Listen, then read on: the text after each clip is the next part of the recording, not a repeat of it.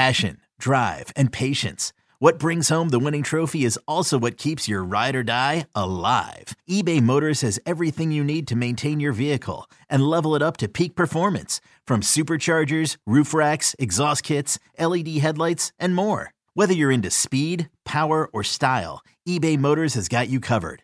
With over 122 million parts for your number one ride or die, you'll always find exactly what you're looking for. And with eBay Guaranteed Fit, your part is guaranteed to fit your ride every time or your money back. Because with eBay Motors, you're burning rubber, not cash. With all the parts you need at the prices you want, it's easy to turn your car into the MVP and bring home that win. Keep your ride or die alive at ebaymotors.com. Eligible items only. Exclusions apply. Let's go back to Citi Field in New York, hear from Padres manager Bob Melvin.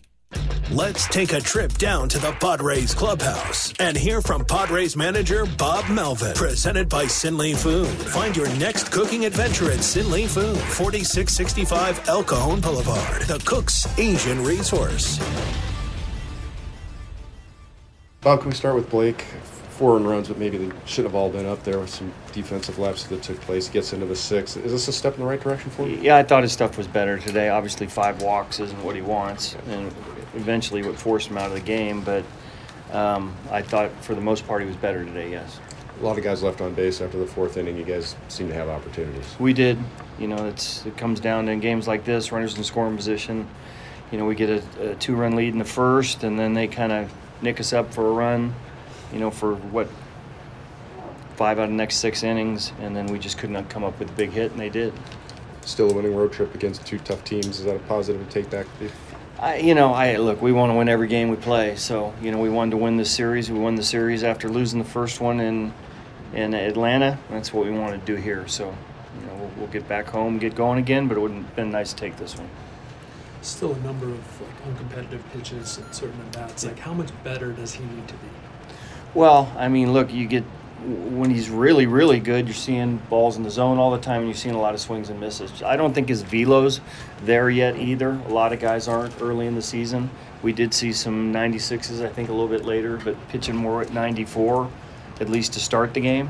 But I, I do think it's going to build up, and I think this one was a step in the right direction for him. What was your vantage point on the ball in the left center field gap? What, what can be done? You know, I think Grish came over. He came a long way, and maybe Juan hurt him. Uh, I don't think it was a sun issue, but I think just Grish being there maybe confused him a little bit. I'm not sure who called it. Is Blake having issues with pitch PitchCom today? Uh, a little. I mean, everybody does from time to time. I mean, you know, you you push down a pitch, and sometimes another pitch comes out.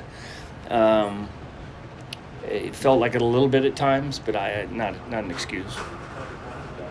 Might you start to give Austin a day here or there? Yeah, we, we might do things a little bit differently. You know, we he, he had a really good sw- spring swinging the bat. You know, and then they had the nose issue and, and has not swung it as well since. You know, I've been reluctant to hit for him. Obviously, did there with Cruz later on. Uh, we'll see how the how it breaks up as we go forward. Was Kim available for the bench today? Yeah, Just a schedule day off. correct.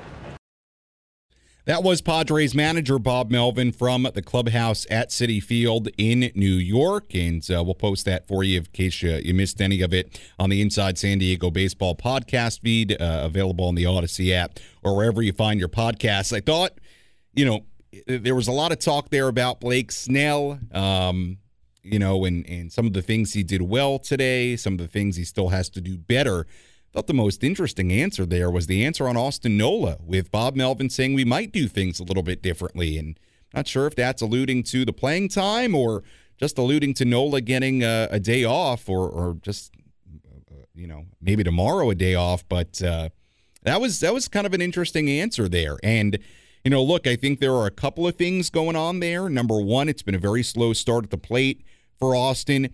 The other part, and uh, again, and, and Bob Melvin didn't necessarily talk about it there, but the stolen base issue against the Padres is becoming something to watch because the Mets were running a lot today again. Three stolen bases. They did it earlier in this series. We've seen some teams do it uh, to the Padres. Now, that can certainly be a mix of pitchers needing to hold runners on better.